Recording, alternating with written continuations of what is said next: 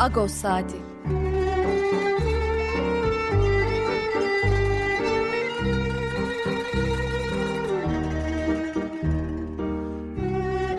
Haftalık Agos gazetesinin penceresinden Türkiye ve Dünya gündemi. Agos'un mutfağından haberler, söyleşiler, olaylar.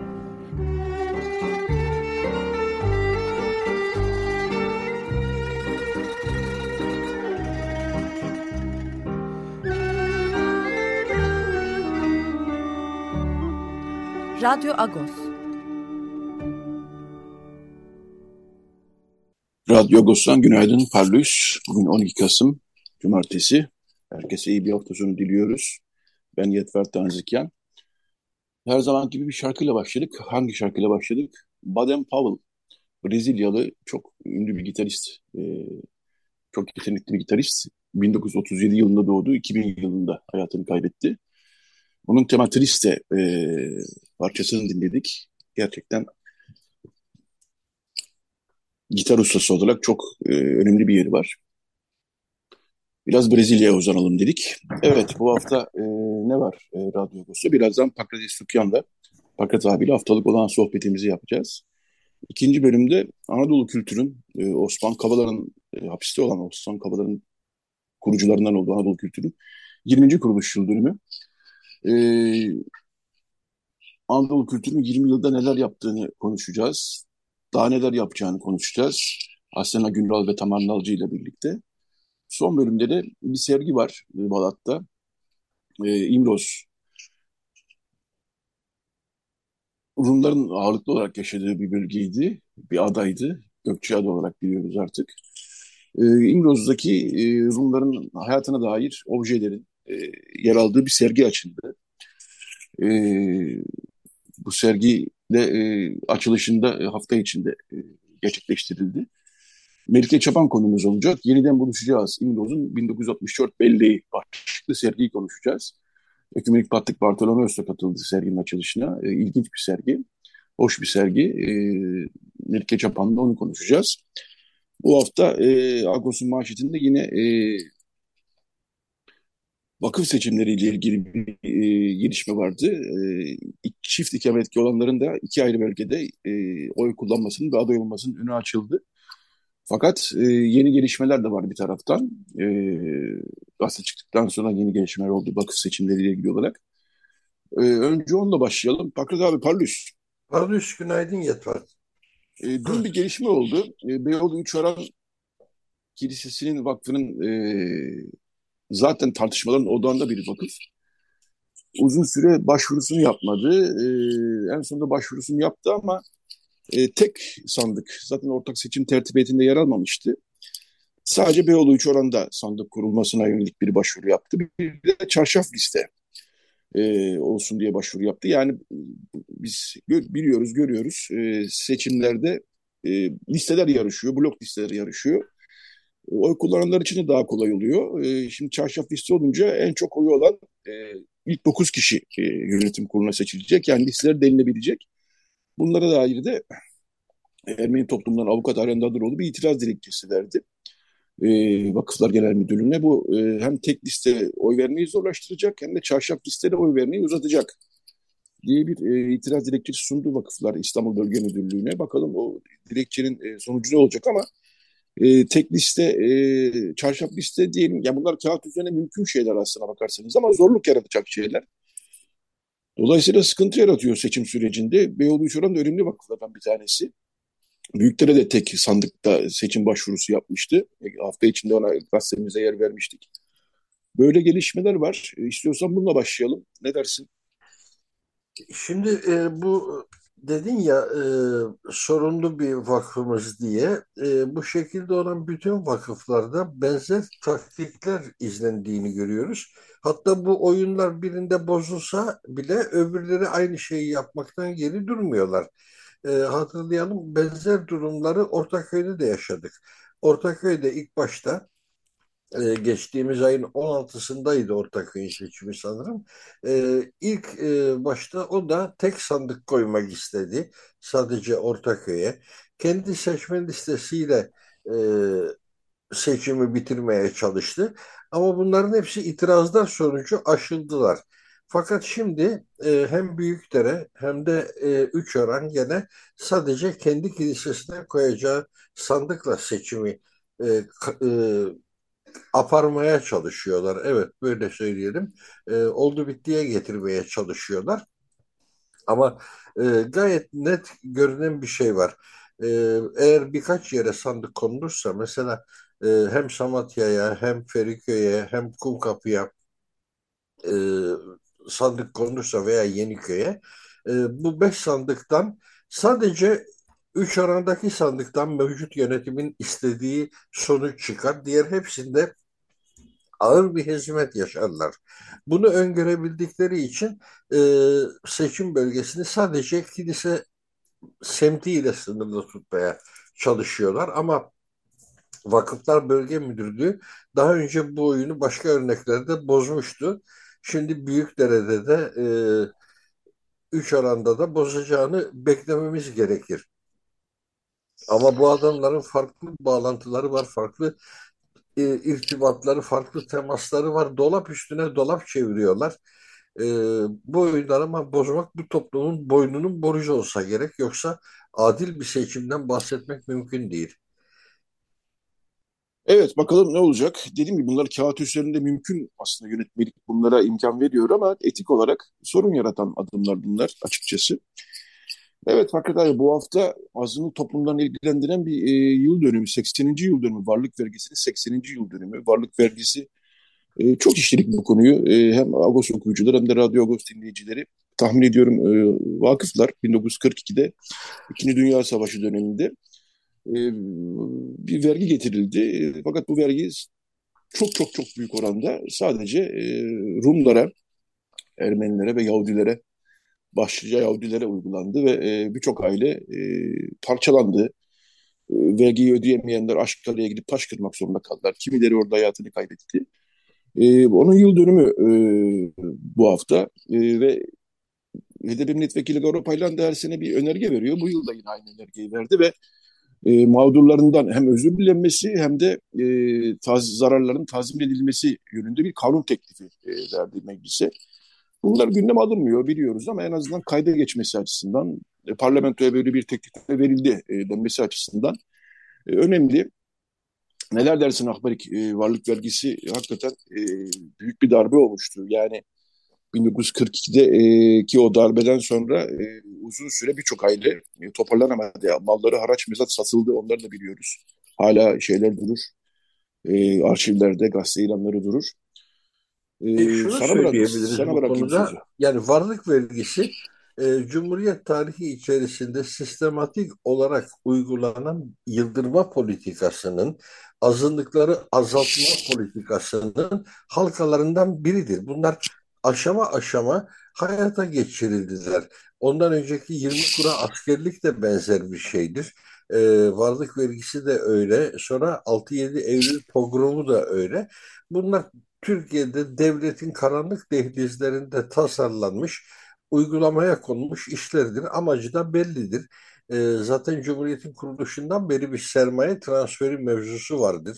E, Osmanlı İmparatorluğu'nda ticareti önemli oranda elinde tutan azınlıklar e, savaş sürecinde tasfiye edildiler.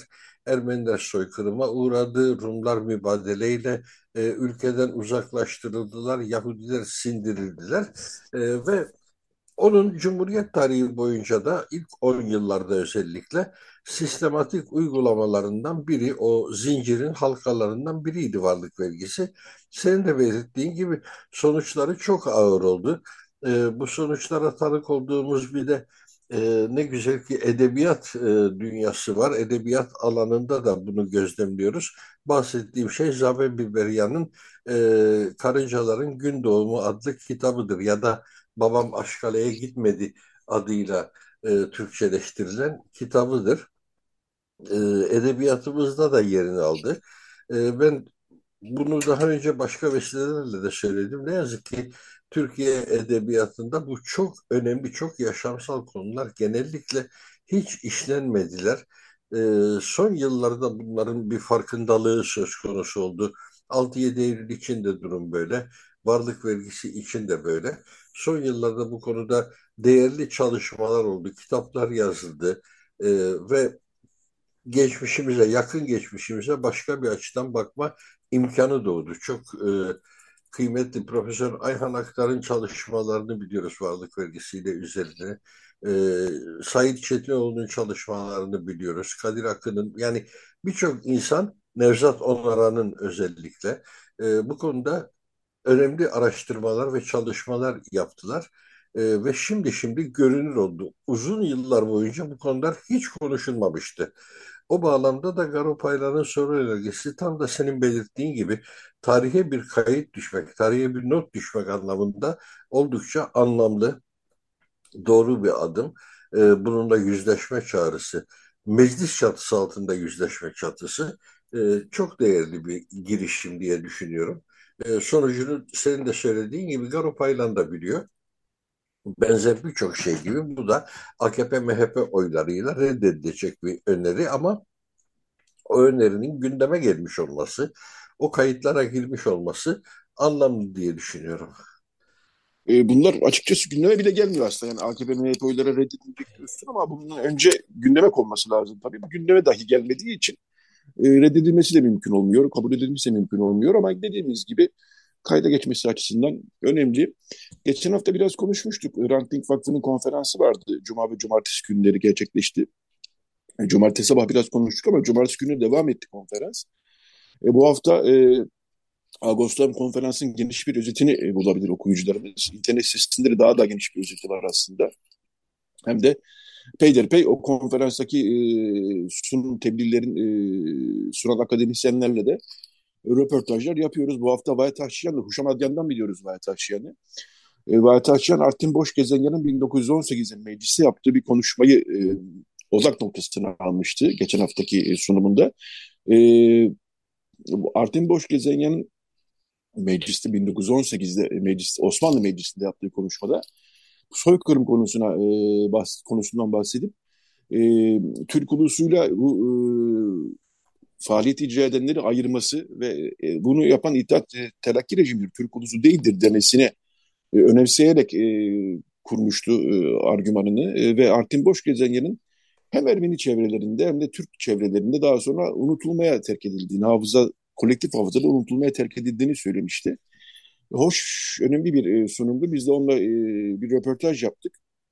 Gayet Almanya'da yaşıyor, hemen döndü geri e, konferanstan. Zaten pardon özür diliyorum, düzeltiyorum. Zaten çevrim içi bağlanmıştı. E, o röportajı bulabilir okuyucularımız. İlginç bir röportaj oldu. Konferanstaki e, sunumların özetleri de e, hayli ilginç. Baki Tezcan'ın Halide Edip'in Ermeni meselesine bakışındaki değişimi gösteren e, sunumu da ilginçti. E, bunları da biz e, aktarmış olalım. E, konferansın genel olarak bütün tebliğleri de zaten kitap olarak çıkıyor bu arada. Onu da söyleyelim. Evet, onu ee, anımsatmak isteyecektim ben de. Evet. Kitap olarak da çıkacaktır nasıl olsa. Yaklaşık olarak bir yılı buluyor. Tam da bugünlerde e, 2019'daki e, Kayseri yapılamayan Kayseri konferansının kitabı çıktı. Onu da okurlara hatırlatalım. E, Kayseri konferansı önce Kayseri'de yapılmak istenmişti. Ancak daha sonra e, izin verilmedi. Kayseri Valiliği engel oldu. Evet, İstanbul'da yapılmak istendi. E, ona da izin verilmedi. Dolayısıyla Kayseri Konferansı 2010, e, önceki sene pardon özür diliyorum. Kayseri Konferansı sadece e, tebliğlerin biraz üzerinden konuşulduğu bir yemek olarak e, yapıldı. Onun tebliğleri de e, Hrant Dink Vakfı yayınlarından e, çıkmış durumda, yayınlanmış durumda. Orada da çok ilginç tebliğler var. Yapılamayan konferansın tebliğleri diyebiliriz Kayseri Konferansı için. Bunu da buradan e, hatırlatmış olalım e, dinleyicilerimize, okuyucularımıza. Evet son beş dakikamız artık Fakret abi. Ee, Ermenice sayfalarda neler var bu hafta? İstiyorsan öyle devam edelim. Ermenice sayfalarda e, bir kez daha gene e, Ermenistan'daki e, gelişmelerin yorumlandığı bir e, yazımız var. Ruben Ovagimyan'ın yazdığı. E, çünkü e, siyaset halen iki hafta önce e, Garopaylan'ın da tanık olduğu ve sonrasındaki değerlendirmelerinde de teşhis ettiği gibi e, iktidarla bir e, boğuşma halinde yürüyor siyaset. E, oysa memleket çok can alıcı bir süreçten geçiyor. Çok kritik bir süreçten geçiyor. Bu süreçte muhalefet dediğimizin tek hedefi iktidarı devirmek, Paşinyan yönetimini devirmek, onun yerine Koçaryan yönetimini tekrar ihdas etmek üzerine kurulu. E, bunları eleştiren değerli bir e, yazı vardı. E, şu bizim iki hafta önce gittiğimiz Edirne'den izlenimler de bu hafta da devam etti. Önümüzdeki hafta sona erecek o kısa bir yazı dizisi olarak, üç bölümlük bir yazı dizisi olarak. Çünkü ilginç şeyler vardı. Ee, üzerinde durmaya, düşünmeye, konuşmaya değer şeyler vardı. Ee, onlara yer verdik bu hafta Ermenice'de. Ayrıca Ermenice'de bu hafta e, Kazım Gündoğan'ın yeni yayınlanan ayrıntı yayınlarından çıkan Alevileştirilmiş e, Ermeniler başlıklı kitabı vardı. Bu konuda çok hassas bir konu kendi içerisinde. Çünkü e, biliyorsun e, Hrant Dink Vakfı'nın düzenlediği Müslümanlaştırılmış Ermeniler Konferansı çok e, yankı bulmuştu. O da e, bir Kasım ayındaydı o konferansta. Gene e, şimdi de Alevileştirilmiş Ermeniler meselesi biraz mercek altına alınıyor. Bu konuda çok tabu bir konu. E, Alevi toplumu içerisinde de hassas bir konu. Çünkü e, çok toptancı değerlendirmeler yapılıyor. Bunlar bazen rahatsızlık verici olabiliyorlar. E, Yusuf Alacoğlu mesela e, görevde olduğu, Türk Tarih Kurumu Başkanı olduğu dönemde ben hane hane herkesi tanıyorum, biliyorum. Dersim'deki bütün Aleviler Ermenidir demişti. Arkasından o sözü referans alarak benzer bir açıklamayı dönemin Patrik Vekili Aram Ateşyan Başepiskopos da tekrarlamıştı. Ve bunlar e, kendisini Ermeni adetmeyen Aleviler nezdinde de büyük rahatsızlık yaratmıştı. Şimdi Kazım Gündoğan'ın bu çalışması da benzer yankılara yol açabilir. 90'ın üzerinde kişiyle görüşmüş Kazım Gündoğan. Bunlardan 72 e, Alevileşmiş Ermeni ve 12'de e, Ermeni olmayan Alevinin e, görüşmelerinden bir kitap toplamış. 84 görüşmenin yer aldığı bir kitap toplamış. E, dediğim gibi ayrıntı yayınlarından yeni yayınlandı bu kitap henüz. E, yeni bir tartışma yaratacak. Biz bu hafta bir bunu e, bildirdik. Bir de Diyarbakır'da gene ilginç bir e, sergi vardı. Ahmet Çakmak'ın e, hazırladığı bir koleksiyon. Diyarbakır'da yayınlanmış olan veya Diyarbakır'la ilgili olup da yurt dışında yayınlanmış olan dergilerden bir koleksiyon sergileniyor Keçi Burcu'nda. 27 e, Kasım'a kadar da açık olacak bu e, sergi. Bunun da haberi var. E, bizim için Diyarbakır'dan haberler geçen e, sevgili bir dostumuz var. Profesör Aziz Yağan. Onun bildirmesiyle haberdar olduk bu sergiden. E, onun gönderdiği e, bilgiler ve fotoğraflarla bu haberi verdik. İlginçtir. E, Birçok Ermenice dergide var. Diyarbakır'da yayınlanmış veya Diyarbakır'da değil diasporada yayınlanmış. Örneğin e, New York'ta, Brooklyn'de yayınlanmış e, Nordic Ranagert, e, Dikris falan gibi dergilerden de o koleksiyonda e, örnekler var. Süryanice var, Kürtçe var, e, Türkçe var tabii, Arapça var. Farklı dillerden ya Diyarbakır'da yayınlanmış veya başka bir ülkede Diyarbakır'a dair yayınlanmış. Diyarbakır'ı eksen alan, Amida'yı eksen alan dergilerden bahsediyoruz. Ee, bunlardan yapılan serginin de haberi var bu hafta Ermenice sayfalarda da. Evet Fakat abi, e, Ermeni sayfalarla konuştuk. E, dolayısıyla bu hafta seninle olan sohbetimizi gerçekleştirmiş olduk. Agos'un içeriğini de zaten konuşmuş olduk. E, gündemdeki konularda konuşmuş olduk. Gündem yine hayli yoğun. Birazdan e, Anadolu Kültürü'nün 20. kuruluş yıl dönümü vesilesiyle Asena Günal, Anadolu Kültürü ve Tamar Nalcı ile sohbetimiz olacak. Ama önce bir şarkı arası vereceğiz. Çok teşekkürler Fakret abi. E, ağzına sağlık. Bu hafta da seninle sohbeti gerçekleştirebildik. E, sana iyi bir hafta sonu diliyoruz. Teşekkür ederim. Ben de iyi bir yayın diliyorum kalan bölümde. Teşekkür, teşekkürler. Evet, geçen hafta da çalmıştık e, Giuliana Grigorian'ı. E, Operalya yarışmasında e, ödül kazandı. Placido Domingo'nun e, inisiyatifi kuran Placido Domingo'nun e, yönettiği bir e, opera e, sanatçılarının e, yarışması bu. Katıldığı bir yarışma bu. Juliana Grigoryan'dan bir e, performans dinlemiştik. Bu hafta bir tane daha dinleyelim. Beğenildi zira. Juliana Grigoryan genç bir sanatçı, e, genç bir opera, soprano, genç bir opera sanatçısı. Bu sefer Puccini'nin bir e, eserini seslendirecek. Don Delia Usci. Evet, Juliana Grigoryan'ı dinliyoruz. Daha sonra bir reklam arası, daha sonra Radyo Agos devam edecek. Radyo Agos. Evet, Radyo Agos devam ediyor. Bu bölümde e, Anadolu kültürün 20 yılını konuşacağız. Anadolu kültür bu 20 yıl boyunca e, kültür anlamında, diyalog anlamında e, çok önemli e, çalışmalar yaptı. 5 e, yıldır hapiste olan Osman Kavala'nın, iş insanı ve sivil toplum çalışan Osman Kavala'nın kurucularından olduğu Anadolu Kültür e, faaliyetlerini sürdürüyoruz ne mutlu ki. E, Osman Bey hapiste e, ama e, büyük bir gayretle faaliyetlerini sürdürüyor Anadolu Kültür. Bu da ayrı bir e, öne, ayrıca önemli. E, biz Agos olarak, Agos çalışanları olarak e, Anadolu Kültür'ün faaliyetlerini hep e, takip ettik, katıldık, e, haberleştirdik. Biraz içlerinde olanlar kadar olmasa da biliyoruz ama dinleyicilerimiz, okuyucularımıza da bunu e, aktarmak istedik. Çünkü gerçekten çok önemli faaliyetler yürütülüyor. E, bu bölümde e, Anadolu Kültür'den e, Asena Gülal ve Tamar Nalcı konumuz olacak ve onlarla hem bu 20 yılı biraz konuşacağız e, hem de bundan sonra neler yapılıyor onu konuşacağız. Hem de Osman Kavala'yı konuşacağız aynı zamanda.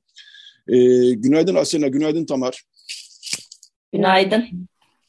Evet ben e, umarım dinleyicilerimiz yadırgamaz. İkisiyle de e, ahbaplığım olduğu için hem Asena hem e, Tamar diyorum. E, Asena Hanım Tamar e, Hanım demektense e, böyle demek daha samimi olacak. Ben Asena e, Günal'la başlamak istiyorum. E, şimdi son beş yıl tabii ki çok zor geçti hepiniz için. E, farkındayız. E, ne mutlu ki diyebilirim herhalde. Destek de var bir taraftan. Müthiş bütün Türkiye desteklediğini söylemeyiz ama en azından bir destek var. Anadolu Kültür'e de Osman Kavala'ya da bir destek var. Ama yine de zor geçtiği e, anlaşılıyor. Ama önce bir Anadolu Kültür'ün 20 e, yılını e, konuşalım. Daha doğrusu nasıl, sen belki kuruluş döneminde yoktun aslında ama yine de o kadar zamandır içindesin ki artık kuruluşlara varmışsın gibi hissediyoruz. Nasıl kuruldu, neler yapmak üzere kuruldu? Asena Günal'la başlayalım isterseniz. Asena sözü sana bırakayım. Çok sağ ol Yetvart. Evet kuruluşunda yoktum. Deponun kuruluşunda vardım. Ee, Anadolu Kültür'ün kuruluşu 2002 yılı Osman Kavala'nın girişimiyle onun kültür sanat ve iş dünyasından arkadaşlarıyla birlikte kurduğu bir yapı. Ee, daha çok aslında yani tam o dönem bu sivil toplumun da genişlediği bir dönem olarak değerlendirilebilir. Yani amaç aslında daha özgür, demokratik, çoğulcu bir ülke inşası, sivil toplumun alanının genişlemesi, herkesin eşit yurttaş hissedeceği bir tanınma ve katılım yani ve bu amaçlar doğrultusunda da kültür sanatı kullanmak, kültür sanatın paylaşılmasını, üretilmesini öne çıkarmak. İşte bu kapsamda ilk zaten bu özellikle kültür sanatın İstanbul dışındaki şehirlerde üretilmesi ve izlenmesini e, hedeflemek kapsamında Diyarbakır Sanat Merkezi açılıyor. Aslında bu sene Diyarbakır Sanat Merkezi'nin de 20. yılı. Tabii o dönem böyle tam olağanüstü hal devam ediyor ve yani böyle bir o ortamda farklı insanları, grupları bir araya getirmek, bir tartışma zemini kurmak e, amaçlanıyor. Orada işte Diyarbakır'daki kültür sanat ortamının canlanmasına katkıda bulunan şehirdeki sanatçıların kendi projelerini geliştirebilecekleri, sunabilecekleri, sanatseverlerin nitelikli kültür sanat üretimlerine ulaşılabilecekleri bir merkez olarak Diyarbakır Sanat Merkezi e, faaliyetlerini sürdürüyor. Hala da sürdürüyor. Diyarbakır Sanat Merkezi özellikle bu dönemde yerel inisiyatiflerin desteklenmesine yönelik çok ortaklı projeleri yürütüyor. Bizim GÖTE ile İKSV ile yürüttüğümüz projeleri. Ayrıca Diyarbakır'da daha yeni Ekim ayında Lis Yayın Evi ile beraber karşılaştırmalı edebiyat günlerini düzenlediler. Kürtçenin yanısında Ermenice'nin, Lazca'nın bir sürü farklı dilinde gündeme geldiği edebiyat günleri yeni bitti. Şu anda dün akşam açılışı yapılan, Göte ile yürütülen Alman film günleri var. Mordam ile birlikte Diyarbakır Sanat Merkezi de orada yürütücü. Kino Alman film günleri. Ee, yani Diyarbakır Sanat Merkezi faaliyetlerine bu şekilde devam ediyor. Ee, Kars Sanat Merkezi açılmış bir de 2005 yılında. O da oradaki yerel yönetimle işbirliği içinde sadece Kars için değil, Türkiye, Ermenistan, Gürcistan, Azerbaycan ya buralardaki hani kültür sanat üreticilerinin, sivil toplum e, aktörlerinin bir araya geldiği çok amaçlı bir kültür merkezi olarak faaliyetlerine devam etmiş. Fakat yerel yönetim değişince 2009'da o kapanmış. Anadolu Kültür daha sonra işte özellikle 2004'ten itibaren farklı şehirlerde de çalışmaya devam ediyor. Yani Diyarbakır ve Kars'ın yanı sıra Antakya, Çanakkale, İzmir, Eskişehir, Gaziantep, Van, Batman buralarda yerel yönetimlerle pek çok ortak proje yürütülüyor. 2010'da da bu Türkiye'nin Avrupa Birliği'ne üyelik müzakere süreci kapsamında Türkiye'deki kültür sanat aktörlerini bu sefer Avrupa'dakilerle yan yana getirecek projelere ağırlık veriliyor. Yani bir nevi aslında buradakilerle Avrupa'dakiler arasında kültür köprüleri kurmaya çalışıyor Anadolu Kültür. Hala da aslında bu türde projeleri var. Mesela şu anda yürüttüğümüz Vaha projesi Türkiye'den yerel inisiyatiflerle Avrupa'dakileri yan yana getiriyor. Ee, bunun yanı sıra işte Ermenistan'dan, diasporadan sanatçılarla pek çok ortaklık yapıldı ee, ve yani Ermenistan'da kültür sanat diyaloğu hala öncelikli çalışma alanlarımızdan biri. 2008'in sonunda da işte depo kuruldu. Ben o zaman aslında Anadolu Kültür'de çalışmaya başladım. Biraz tesadüf depoda çalışmaya başlamam. Yani Anadolu Kültür'de o dönem başka bir proje olsaydı belki de onda çalışacaktım.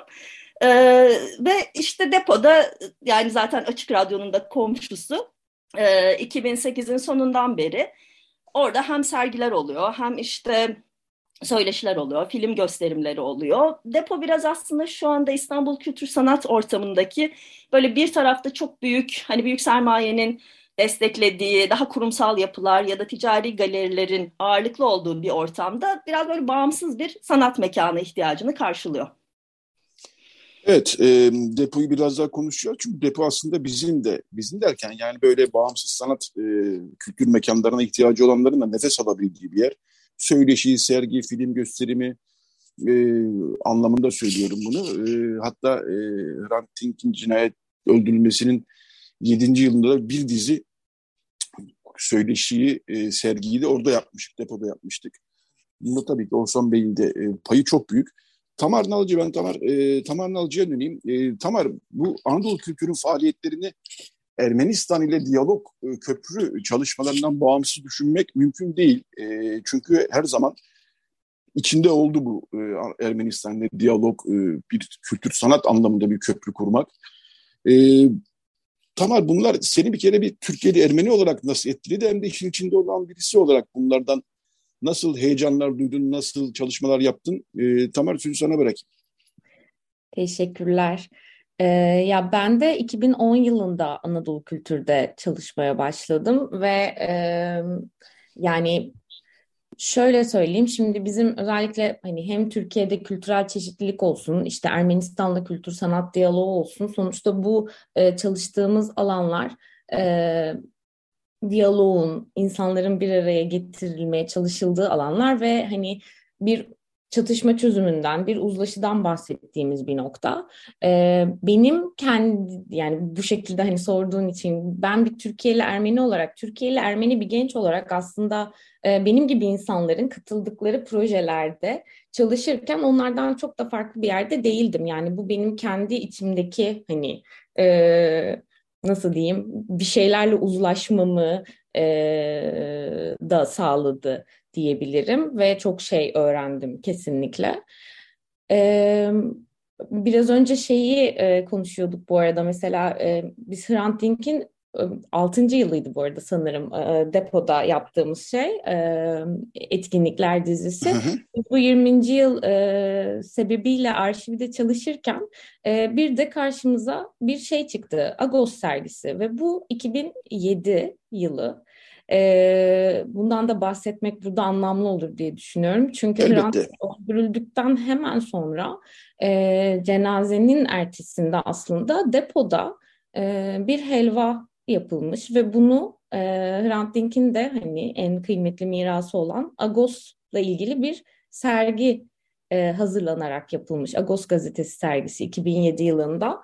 Mesela bu karşıma çıktığında çok çok şaşırmıştım. Çünkü ya hani orayı hani Osman Kavala'nın girişimiyle de o, o girişimiyle olmuş bir şeymiş zaten. Sonra birlikte çalıştığımız arkadaşlardan da hikayesini dinledik.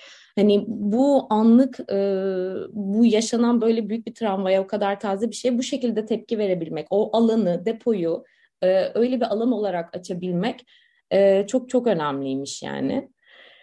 E, Şeyi sorayım ben, e, Ermenistan'la diyalog, işte evet. sergi, ortak bir şeyler yapma süreçlerinde evet. Osman Bey'in çok heyecanlandığını biliyorum ben e, bütün bunları yaparken. Belki de en çok heyecanlandığı işler bunlar. Çünkü bu diyaloga temasa çok önem veriyordu.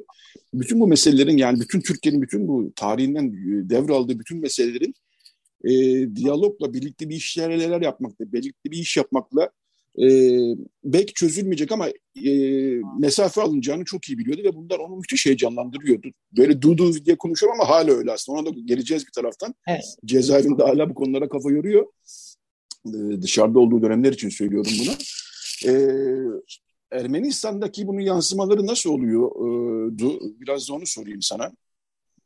Bence ya şöyle Anadolu kültür aslında ilk e, 2005 yılında e, Kars'ta e, başlatılan çalışmalarda yani Kars'ta ilk bir toplantı yapılıyor ve orada Ermenistan'dan da e, sanatçılar, e, sivil toplum çalışanları mevcut. Anadolu kültür ilk o toplantıda bulunan e, kurumlardan e, Osman Kavala ve Çiğdem Mater e, Anadolu kültürden o toplantıda yer alıyorlar ve ilk aslında ilişkiler o zaman kurulmaya başlıyor. Yani baktığımız zaman Türkiye'de sivil toplum alanında Ermenistan'la bu şekilde bir işbirliği kuran yani ilk kurumlardan biri Anadolu Kültür ve o yüzden de tabii ki bunun e, bugün de yani çok e, hal yani yıllarca süren 20 20 yıla yakın neredeyse 18 17 18 yıllık bir e, ilişkiden bahsediyoruz ve tabii ki de çok hani e, sağlam ilişkiler kurulabildi. Biraz önce senin de dediğin gibi tabii ki her zaman yapılan işlerde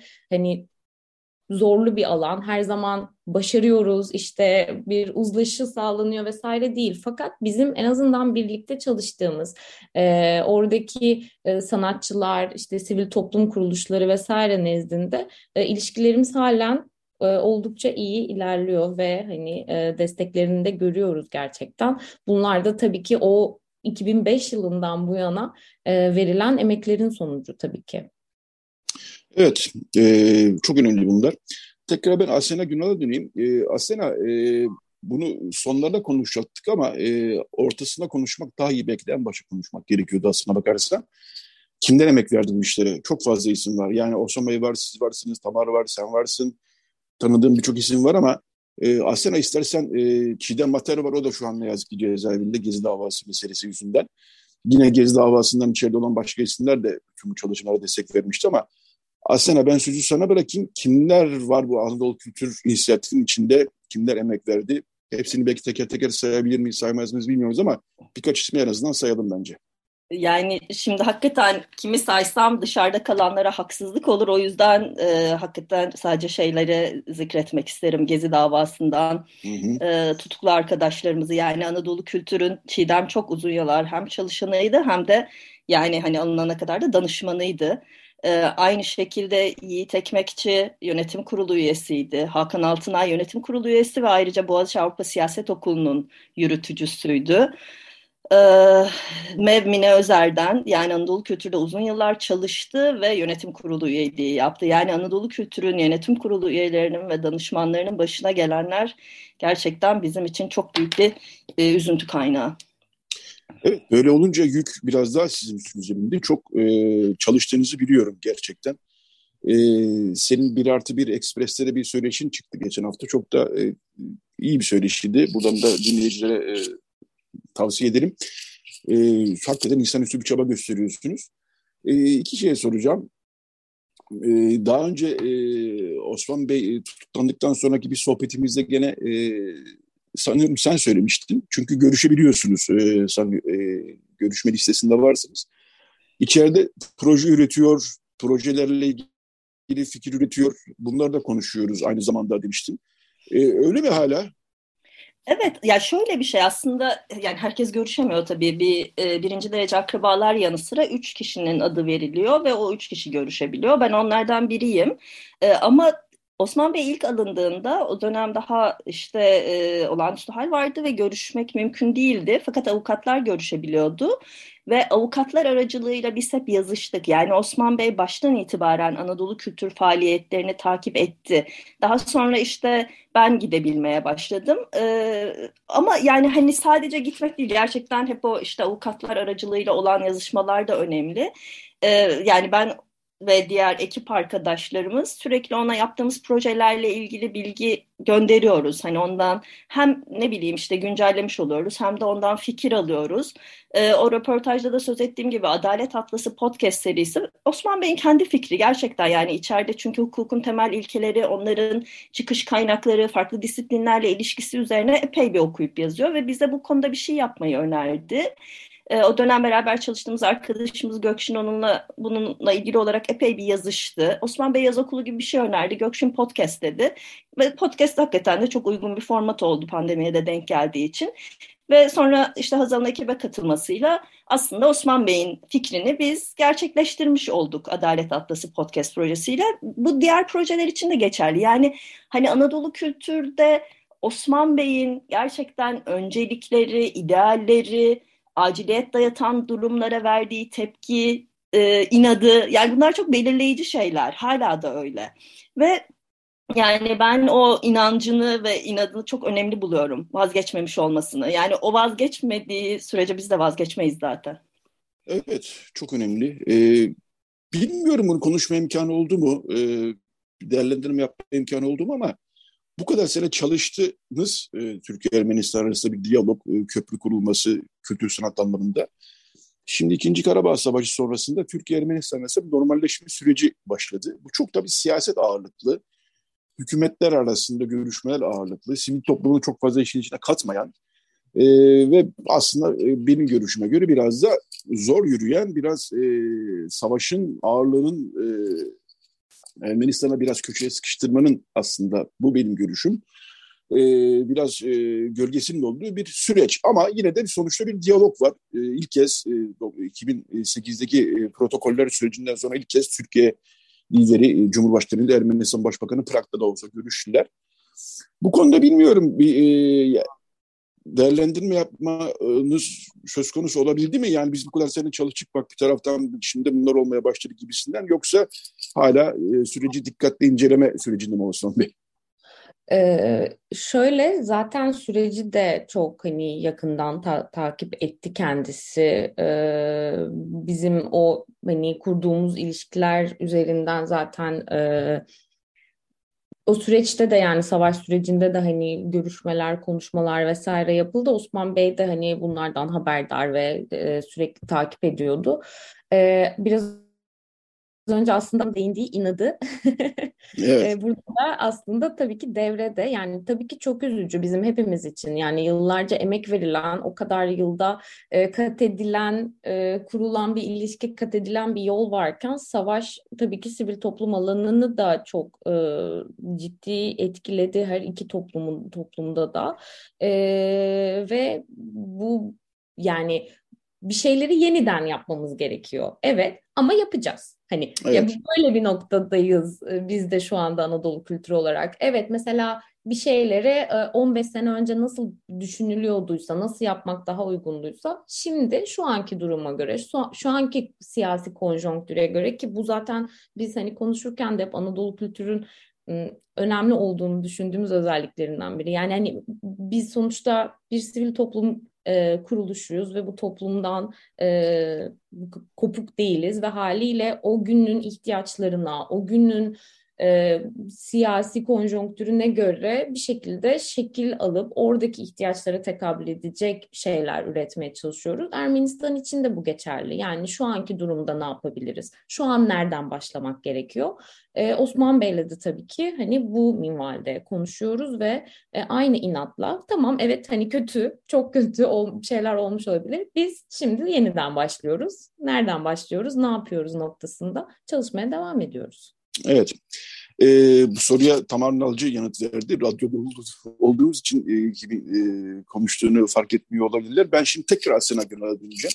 Asena az evvel bahsettin e, Adalet Atlası Podcast'inin gerçekten çok e, ses de getiren ve çok da içerik açısından önemli doyurucu bir e, faaliyetti bu. E, adalet konusunu tabii ki e, çok fazla düşünüyoruz. İster istemez çünkü adaletsizlik içinde yaşıyoruz. Bilhassa son 5-6 yıldır. E, bu anlamda çok yerini bulan bir e, proje oldu bence. Ama artık yavaş yavaş son 5 dakikaya geldik.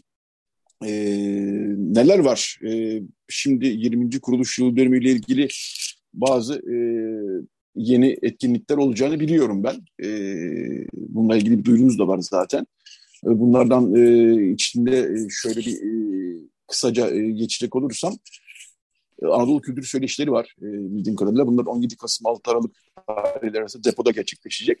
Ama ben söylemeyeyim sen söyle istersen. E, Olur. Önümüzde neler var? Ee, biz aslında bir faaliyet raporu yayınladık. Buna Anadolu Kültür'ün web sitesinden ulaşabilir e, isteyenler. Yani bayağı kapsamlı bir faaliyet raporu. 2008 ile 2022 yılları arasında yaptıklarımızı içeriyor. Ee, bunun yanı sıra bir belgesel çektik aslında Anadolu Kültür'le ilgili. Mert Kaya yönetmenliğini üstlendi. Bu belgeseli de yıl bitmeden paylaşmayı planlıyoruz. Ee, bir de depoda bir dizi söyleşi olacak. Ee, kültür ve sanatı paylaşarak 20 yıl Anadolu Kültür Söyleşileri başlıklı. İlki bu Perşembe 17 Kasım'da 6.30'da ee, ve onun başlığı Adalet, Hafıza, Sanat, Toplumsal Barış için Geçmişle Yüzleşme. Her bir panelin böyle bir başlığı yani üç anahtar kelimesi ve bir başlığı olacak ve konuşmacılarda daha çok Anadolu Kültür'ün projelerinde yer almış, desteklemiş, katılımcı olarak bulunmuş insanlar. Mesela ilkinde konuşmacılar Hafıza Merkezi'nden Murat Çelikkan, çünkü Hafıza Merkezi aslında Anadolu Kültür'de bir proje olarak başlamıştı. Ee, daha önce Ceza İnfaz Sistemi'nde Sivil Toplum Derneği'nde olan Zafer Kıraç, ki o dernekte aslında Anadolu Kültür'de bir proje olarak başlamıştı. Bilgi Üniversitesi'nden Ferda Keskin ve Bahçeşehir'den Nora Tatarya. Ee, bu dört isimle bu konuyu konuşacağız ve bu söyleşilerde amacımız hem Anadolu kültürün yaptıklarını konuşmak ama hem de Türkiye'nin son 20 yılını konuşmak. Yani sivil toplum alanında, kültür sanat alanındaki değişimi, dönüşümü değerlendirmek. Daha sonra 24 Kasım'da paylaşım temas alan, 29 Kasım'da buluşma, diyalog, umut, 1 Aralık'ta çeşitlilik, hayal gücü, birlikte yaşam, 6 Aralık'ta da kültürel diyalog, sanatsal işbirliği, üretime destek üst başlıklı söyleşiler olacak. E, bu söyleşilerin bitimine doğru da umuyorum işte belgeseli de paylaşacağız. Evet 29 Kasım'dakini ben ayrıca bir tekrar altını çizeyim. Çünkü yani Radyo Agos'ta olduğum için e, dinleyicilerimizin daha da bir dikkatini çekiyor olabilir. Türkiye'de çeşitlilik ve Ermenistan'a kültürel işbirliği e, başlığını taşıyor 29 Kasım'da ki e, söyleşinin e, başlığı bu. Saat 6.30'da depoda.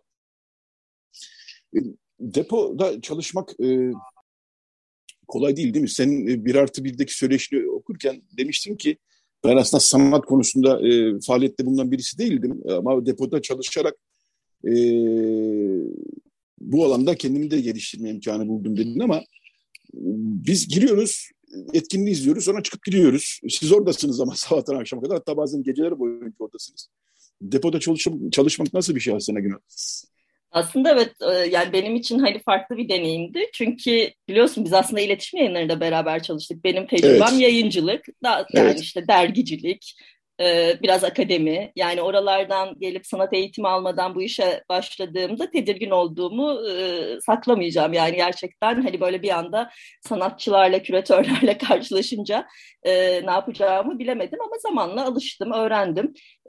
Yani işte yani deponun kıymeti gerçekten böyle bir bağımsız mekan olması, ara formda bir yer olması. Bir de organik bir yer olması yani böyle zamanla hani e, sanatçıların taleplerine göre şekillendi aslında. Mesela galerisi olmayan sanatçılara solo sergi yaptı. Ya da işte siyasi içerikli başka kurumlarda kendine yer bulamayacak sergiler depoda yapıldı. Araştırma temelli sergiler alan açtı depo. Yani Ermeni soykırımı ile ilgili, Kürt meselesiyle ilgili başka yerlerde göstermemiz hani mümkün olmayan şeyler depoda e, yapıldı. Ya da sansüre uğrayan sanatçılar e, hatta sergiler kendine orada yer buldu. Bu anlamda kıymetliydi. Ben de bunun bir parçası olmaktan dolayı memnunum ama artık mesaim Anadolu Kültür'de depoda genç arkadaşlar zorluklarla işte çalışmaya devam ediyor. Orayı e, yürütüyorlar sağ olsunlar.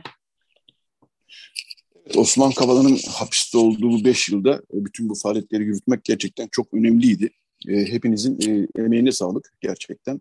Ve daha da devam edecek yeni projeler var. Bu açıdan da e, bize de umut veriyor açıkçası. Çünkü böyle atmosferler, böyle siyasi e, baskı dönemleri insanlara bazen karamsarlık, umutsuzluk yaratabilir ama e, hem Osmanlı Kavala'nın içerideki hapishanedeki duruşu ve geldiği mesajlar hem de Anadolu kültürünün bu çalışmaları bize de açıkçası umut veriyor. Bunu da söylemek istedim. E, Asena Günal ve Taman Nalcı e, konuğumuz Anadolu Kültür'den. E, Anadolu Kültür'ün 20 yılını konuştuk. E, bundan sonra neler yapılacağını konuştuk. Çok teşekkürler Asena, çok teşekkürler Tamar. E, eklemek istediğiniz bir iki cümle varsa şimdi tam zamanı. Yoksa artık yavaş yavaş şöyle bir şarkıya gideceğiz çünkü. 2019'da Gomidas'ın 150. doğum yılı vesilesiyle Anadolu Kültür çok önemli bir iş yapmıştı ve e, aydınlık e, e bir konser, e, Melisa'dan gelen evet. konser, e, bulunduğu bir konser e, düzenlemişti. E, oradan bir e, oraya katılan Zülal Trio'dan bir şarkıyla bu bölümü kapatacağız. Daha sonra Radyo Ghost'tan önce. Şarkıya gitmeden e, var mı eklemek istediğiniz bir cümle varsa alabilirim.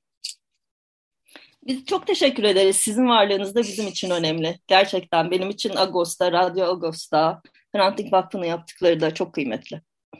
Evet, Açık Radyo'da Açık Radyo'da buradan teşekkür ederim. Peki Asena Gülay ve Taman Nalcı konuğumuzdu. Anadolu Kültür'ün 20 yılını konuştuk. Çok teşekkürler Asena, çok teşekkürler Tamar. Size kolaylıklar diliyorum. Biz teşekkür diliyorum. ederiz. Çok teşekkürler Yeter. E, iyi bir hafta sonu diliyorum. Evet Zulal Trio gelmişti e, o konsere. E, Gomidas Vartepe'nin 150. doğum yılı için düzenlenen konsere. Zulal Trio'dan bu sefer Aradinkcan'la beraber bir performanslarını dinleyeceğiz. E, Merdan. Evet Trio'yu dinliyoruz. Daha sonra bir reklam arası. Daha sonra Radyo Agos devam edecek. Radyo Agos. Radyo Agos devam ediyor. Ne dinledik? Yanna Yorgapulu ve Stellakis Pepinadis beraber söylediler. Pasatebos. E, Yonna Yorgapulu 1940'larda, 50'lerde, 60'larda Yunanistan'da e, çok bilinen bir e, şarkıcı, sanatçı. Onun çok da güzel bir sesi var gerçekten. E, biraz da konumuzla bir şekilde bağlantılı. Çünkü bu bölümde İmroz, yani Gökçeada olarak bilinen İmroz Adası'ndaki Rumların e, adadan bir şekilde çıkarılmaları sürecinin bir yansıması olan bir sergiyi konuşacağız. E, gazeteci Melike Çapan e, geçtiğimiz hafta e, sergi açılışı, hazırladığı bir serginin açılışı vardı. E, serginin ismi yeniden buluşacağız. İki nokta üst üste İmroz'un 1964 belli. 1964 İmroz'un hayatında çok kritik gelişme Kıbrıs olayları vesilesiyle e, İmroz'da kurumların e, adadan e, gönderilmesi diyelim biz buna. Yıldırılması, gönderilmesi politikası e, uygulamaya konuyor Türkiye tarafından ve e, adaya birçok e, cezaevi açılıyor. Oraya birçok e, hükümlü mahkum getiriliyor ve açık bir cezaevi haline getiriliyor. Malları mülklere konuluyor ve öyle bir atmosfer yaratılıyor ki artık İmroz, İmroz'daki Rumlar adayı terk ediyorlar. E, bunun bir tarafına bakıyor Melike Çapan e, sergisinde ve oradan İmroz'daki Rumların hayatından objeler, mektuplar, e, ağırlıklı olarak bunlar var ama ben sözü çok da fazla uzatmayayım çünkü bir sözü birazdan Mirke Çapan'a bırakacağım. Sergi bu arada e, Balat'taki Yuhakimion Rum Kız Lisesi'nde e, 24 Kasım'a kadar açık. Onu baştan bir söyleyeyim ve günaydın Melike Hanım. Günaydınlar. Merhaba herkese. Merhaba. E, şimdi ben böyle giriş yaptım ama tabii sergiyi hazırlayan sizsiniz, uğraşan sizsiniz. E, sergide e, neler varla beraber iki soru karışık sorayım. Böyle bir sergi yapma düşüncesi kafanıza nereden doğdu ve bu sergide neler var? Öyle sorayım. Ben e, uzun bir süredir yazlarımı hatta bahardan e, sonbahara kadar bir aralığı İmroz'da geçiriyorum. E, Sayın Patrick, Ekümenik Patrick Bartolomos sayesinde tanıdık biz de İmroz'u. Çehresini o şekilde öğrendik. Bir vakit gittikten sonra çok etkilendiğim coğrafyalardan bir tanesi oldu e, gezerken köylerini, e, Dereköy'e, e, Sihnudi Köyü, şimdiki adıyla Dereköy'ü beni çok etkilemişti. Daha sonraki yıllarda devam eden her gezide tekrar tekrar aynı köyü ziyarette bulundum. Ve tabii İmroz'un e, İmroz'daki Rumları araştırmaya başladım. Burada ne oldu? Bugün neden bu kadar az Rum var? Hani e, nereye gitti buradaki insanlar? diye. Çünkü biz 1964 dedik mi ağırlıklı İstanbul'u konuşuyoruz. E, buradaki sürgün e, resmi bir şekilde yapıldı. Atatürk ve, ve Venizelos arasındaki anlaşmanın, Serü Sefahin Anlaşması'nın imza, iptal edilmesiyle başladı ve buradaki insanlar sınır dışı edildi. 74'deki e, e, hatta 80'lere kadarki şiddet olayları da daha aşikardı. İstanbul daha göz önündeydi ama İmroz çok kuytularda kalıyordu. Türkiye'nin en batısındaki ada ve kimse ne olduğunu bilmiyor. Ama tabii e, yani mübadelede buranın dışarıda tutulması, İstanbul'un dışarıda tutulmasının sonradan bir öcü alınacak gibi de bir durum yaratılmış ve 64'te sanki e, bu yıl 64 yılı da böyle bir karar alınarak adada e, gizli MGK kararlarıyla Rum halka yönelik türlü politikalar uygulanmış. Bunları araştırmaya başlayınca e, ve Dereköy'ü görünce bugünkü halini gidenler bilecektir zaten. O yıkık evler, e, yalnızlık, sessizlik, oradaki e, insanın içini burkuyor ve bana kalırsa 1964'ün hafızasını saklı tutuyor. Yani oraya gittiğinizden şunu dersiniz ki ben götürdüm herkese diyorum. Burası bir hafıza merkezi. Ve buranın bir şekilde kayda alınması lazım. Çünkü günümüz popüler kültürün e, kimlikler ve mekanlar üzerindeki etkilerine bakılırsa bir de sosyal medya kullanma alışkanlığımıza gerçekten bakılırsa zaten e, unutulmaya yüz tutan hatta demografik olarak iyice tehlike altına giren Rum kimliğinin bir an evvel kayda alınması gerektiğine inandım. Ve bir bel öncelikle bir belgesel çalışması yapmalıyım diyerek e, projeyi düşünmeye, hazırlamaya, yazmaya başladım. Zamanla o proje e, sergiye dönüştü. Daha fazla bilgi ve belge topladık ve bir sergi haline getirdik bugün. Evet, neler var peki sergide? Neler var? Bizim e, 1964 öncesine de ışık tutmak istedik. Çünkü ada neydi, ne hale geldiği iyi göstermek gerekiyor. E, o yüzden 1964 öncesine ait, yıllara ait fotoğraflar var. E, insanların günlük yaşamlarından bu fotoğraflar. Kimisi bir düğün karesi, kimisi bir vaftiz, kimisi bir ocakta bir kadın e, yemek pişirirken, kimisi ip ağrırken, arıcılık yaparken gayet günlük anlarından fotoğraflar var. E, belgelerimiz var. O da adada farklı e, hükümetler oldu. Yunan hükümeti var, Osmanlı var ve Cumhuriyet tarihi var. Lozan sonrası Türkiye Cumhuriyeti var. O dönemlere ait belgeler var. Bunlar genelde kişiler arasındaki belgeler çoğunlukla. İşte bir kişinin devir sözleşmesi, kendi payına ait zeytinliği bir kısmını bir başkasına devrediyor ama üzerinde Türkiye Cumhuriyeti e, pulu var 1927 yılına ait ya da Yunan hükümetinin olduğu zamana ait gene bir vasiyet belgesi ya da bir okul diploması var. Osmanlı dönemine ait bir tapu belgesi var.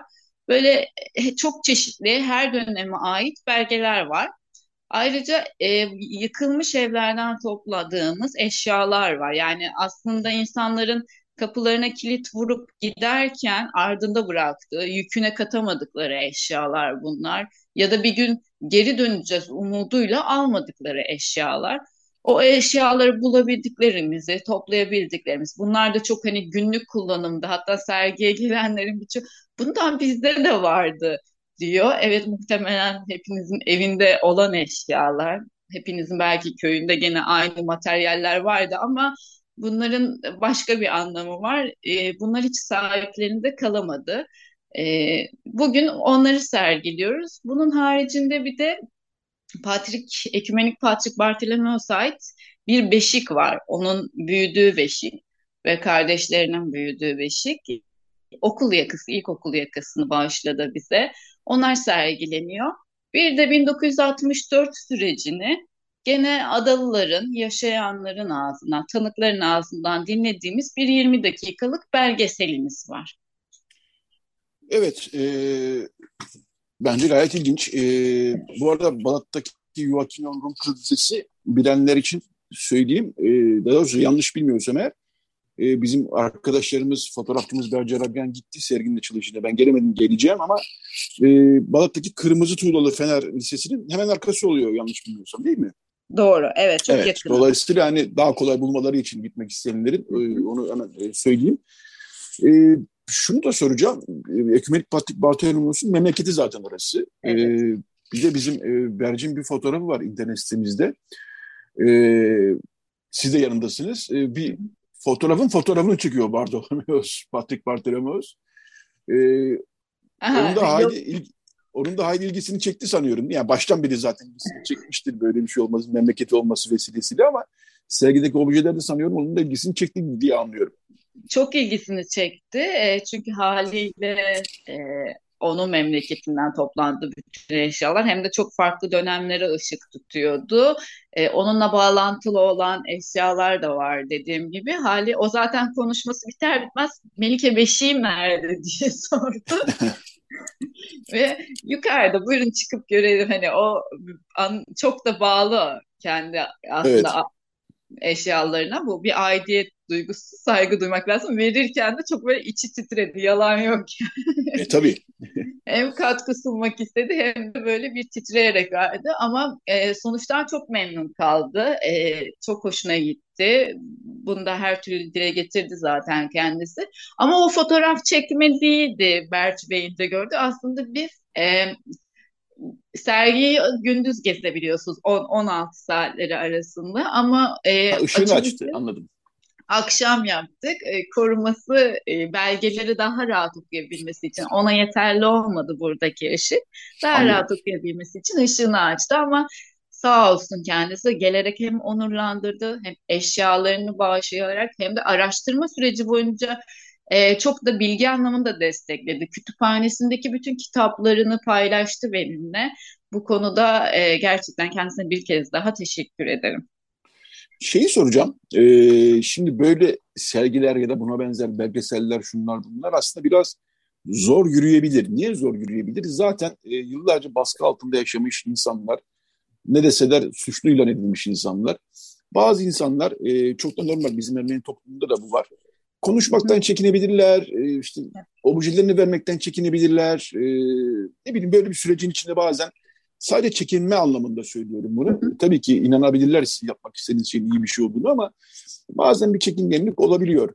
Böyle bir şey oldu mu? Yani bu objeleri toplarken daha doğrusu nasıl, kaç sene topladınız, nasıl bir süreç yaşandı, diyaloglar nasıl oldu onu da sorayım. Bir, bizim toplam sürecimiz 11 ay. Ocak itibariyle başladık ve Ocak itibariyle e, başladığımız andan itibaren ben bu serginliğe paydaşlar katmaya çalıştım. Bunlardan ilki Atina'daki İmrozlular Derneği oldu. E, bu dernek sayesinde orada başkanı başkan vekili Kostas Christoforidis çok katkıda bulundu. E, yalan yok. Hani yönlendirmeler açısından da e, nasıl ulaşabiliriz eşyalara ve insanlara.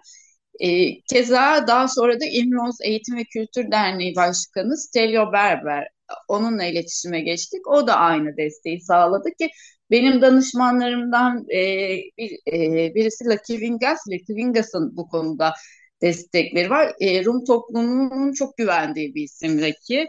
Haliyle onun desteğinin olması e, benim işlerimi daha da kolaylaştırdı. Ama e, gidip bizim eşya vermekten ziyade hani onlar eşyaları verebiliyorlar. Sorun yok ama asıl sorun şeyde başladı, röportajlarda başladı. Yani evet. konuşmak isteme konusunda çekinceleri vardı. O çekinceleri e, yüzünden biraz e, yavaşladık. E, durmak zorunda olduğumuz noktalar oldu, korkanlar oldu. Hatta bir e, madamlardan bir tanesi bana şöyle beni tutuklamasınlar dedi. ben de korkma öyle bir şey olursa sana olmaz bana olur dedi. yani rahat, bir de yıllardır içlerindeyim artık e, Türkiye'deki neredeyse tüm azınlık toplumlarının hepsini e, tanıyor. E, niyetin iyi olduğunu, ne yapmak istediğimizin farkındalar ama buna rağmen bir böyle hala geride durma e, durumu var ne yazık ki. Ama onu da ikna ederek, e, konuşarak, dernek başkanları konuştu. Bir kere Patrick Bartolomeos'un desteğinin olması çok önemliydi ki e, bütün hepsi hani Patrick'in adını duyunca daha böyle e, sakin yanaştılar, daha rahat oldular ve konuştular.